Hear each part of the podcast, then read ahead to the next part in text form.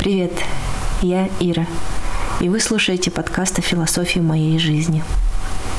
Я представляю, что держу свечку в руках, и мы с вами сидим в кругу единомышленников, и один человек вещает, а другие его слушают. Потом свечка передается по кругу, и мы слушаем следующего человека. И каждый может быть выслушан в таком кругу. Тишина и только свет свечки мерцающий где-то между нами. Красота. Тема необычная. Я хочу осветить тему белого и черного и проявление себя не наполовину, а полностью – Думаю, что данная тема будет знакома всем, кто хочет показывать себя с хорошей стороны в обществе, на публике, среди людей. А когда ему становится плохо, он уходит в одиночество, прячется в норку и там проживает эти процессы. А потом снова выходит веселый, радостный и счастливый. И все ему говорят, какой ты солнышко, какой ты радостный. А человек знает о себе, что он не только такой. И происходит внутри некоторая несоответствие тебя настоящего, такого разного и такого прекрасного в своих проявлениях, и тебя того, которого ты показываешь. Мне самой знакома эта тема, поскольку я уже почти всю жизнь стараюсь давать людям что-то хорошее, стараюсь показывать им какой-то пример или просто делать им что-то доброе. Но когда у меня случаются упадки в настроении или я становлюсь раздражительной и злой, я не хочу ни на кого сливать эту свою агрессию или отчаяние или грусть. Поэтому я стараюсь внутри себя проживать все эти процессы. Но мне кажется, что это неправильно. И сегодня давайте поговорим с вами на тему того, как же жить себя в любых своих состояниях. Поехали. Во-первых, хочу сказать большое спасибо всем людям, которые искренне и честно открываются мне, пишут сообщения, либо говорят со мной в жизни о том, что действительно их волнует и о том, какие они есть. Благодарю вас за то, что показываете себя такими, какими вы родились, выросли и кем вы являетесь, вне зависимости от того, какие у вас качества более развиты, а какие менее. Я хочу сказать большое спасибо своим друзьям и всем, кто поддерживает меня и кто принимает меня в разных состояниях. Люди, при которых я могу раскрыться с самых ужасных своих сторон, на мой взгляд, это люди, которым я больше всего доверяю. И я бы не хотела, чтобы вы становились человеком двух цветов, черного и белого. Не принимали бы черную сторону, а принимали бы только белую и показывали бы ее людям. А черной стороне, разрастающейся и ужасной, вы бы замалчивали. Так вот, чтобы она не разрасталась и не была, так сказать, ужасной, необходимо в первую очередь принять ее.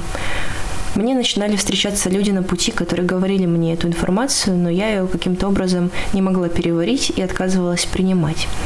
Дело в том, что установка на то, чтобы быть хорошим человеком, добрым, светлым и порядочным, очень глубоко засела в моей голове с детства. Но часто бывало, что разные эмоции, которые возникали внутри меня, противоречили всем этим установкам. И мне казалось, что я какая-то не такая, неправильная, либо чувствую себя отвратительно и не хочу делиться этим отвратительным чувством с другими. То есть происходило непринятие себя и до сих пор иногда происходит. Потому что лично у меня этот процесс довольно долгий, принять себя. И я не хочу сказать, что вот я идеальный человек, и у меня нету никаких э, загонов, косяков, и принятие себя у меня на сто процентов. Но я хочу своим примером показывать свой путь и показывать, какие изменения происходят внутри меня, чтобы это вдохновляло и других людей, и давало им надежду, и просто показывало, что все реально и все возможно. Итак, начнем с признаков. Как понять, что у вас есть этот синдром разделения себя на белое и черное и непринятие какой-то половины себя, а может быть третьей, а может быть двух третей, в зависимости от того, как там у вас все устроено. Во-первых, вы скрываете от других какие-то свои эмоции. Вы подавляете эти эмоции. Более того, иногда вы сами не поймете, какие эмоции находятся внутри вас, но откровенно чувствуете, что внутри вас происходит нечто неприятное. Закрываетесь от этого, либо пытаетесь разобраться и не получается, либо искренне чувствуете, что вы ощущаете агрессию, злость, но не проговариваете ее вслух, либо вы чувствуете горечь, обиду и так далее. Все эти эмоции нормальны, и все люди их проживают.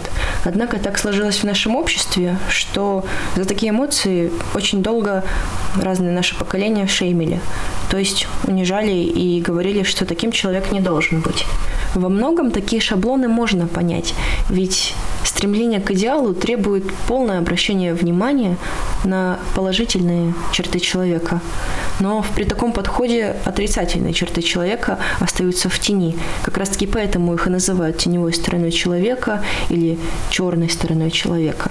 Но если разобраться, то в них нет ничего плохого и настолько страшного и темного, как э, про это говорят. При этом отмечу, что современные тенденции и особенно разные движения в интернете сейчас как бы стараются поддержать людей и показать им, что разные грани твоего характера и разные твои эмоции приемлемы и могут быть приняты обществом. Именно таким подходом как бы нас лечат от последствий предыдущих поколений и их отношения. Но ведь так всегда сначала меньшинство смельчаков, первопроходцев, кричат о какой-то идее, чтобы они услышали.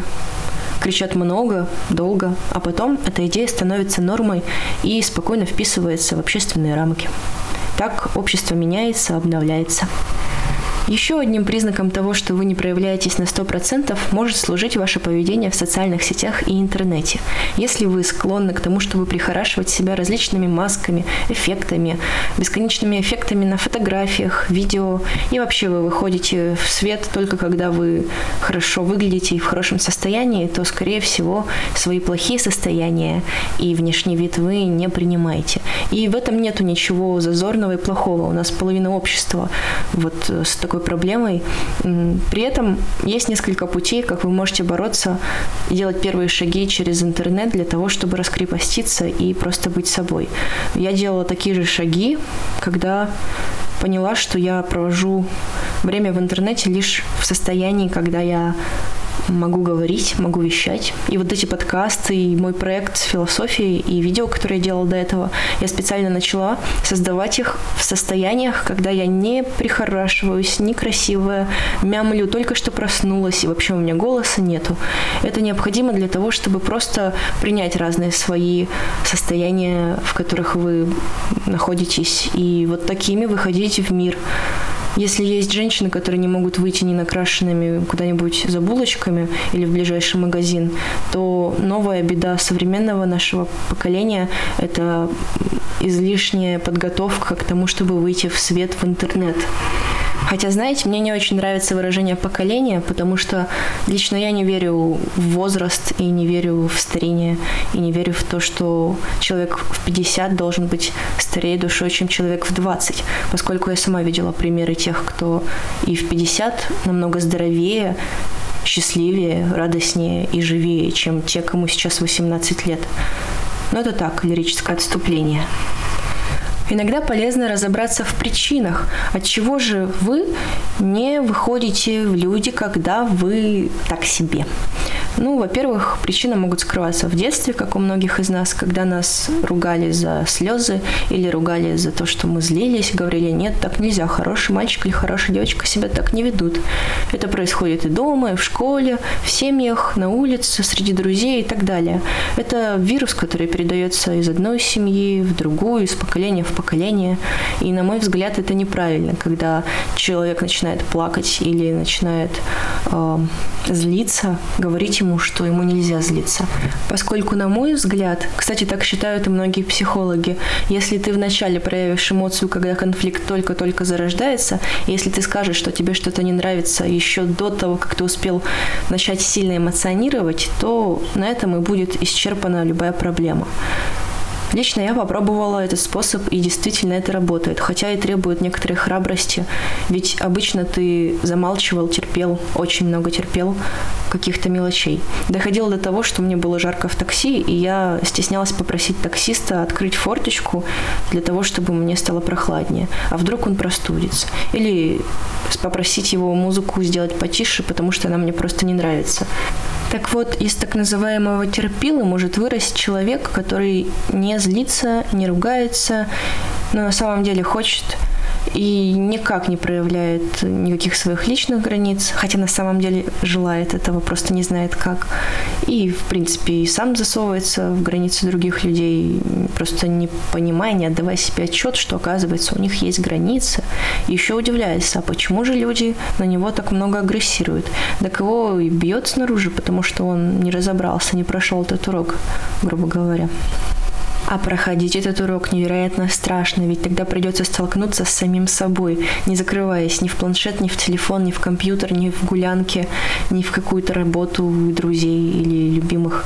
Приходится быть наедине с самим собой и наблюдать свои мысли, и понимать свои реакции, и проживать свои эмоции, которые ты всегда закрывал внутри себя, и тут они лезут наружу. Естественно, по первости, когда они были закупорены и потом начали взрываться, они в большом объеме начали взрываться, на это все требуется внутренний ресурс. А где его взять? А, конечно же, этот внутренний ресурс потребуется в тот момент, когда у тебя, казалось бы, нет этого внутреннего ресурса, и придется находить силы откуда-то, непонятно откуда, такой может быть путь. А возможно, у вас пройдет все очень мягко и легко.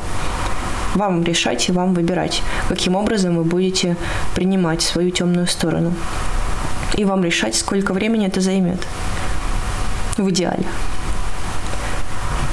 Ну, это может занять долго, много времени, а может и быстро пройти.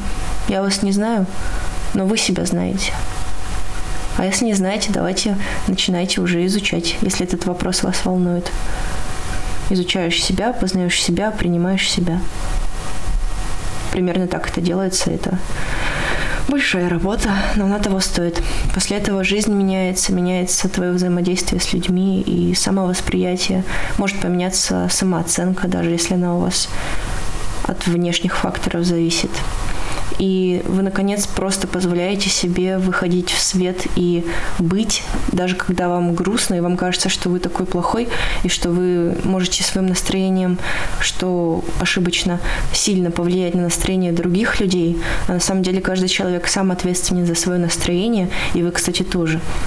И бывают моменты, когда нужно прожить свое настроение, а бывают откровенные моменты, когда люди любят поныть и погоревать, и получают от этого некоторое удовольствие.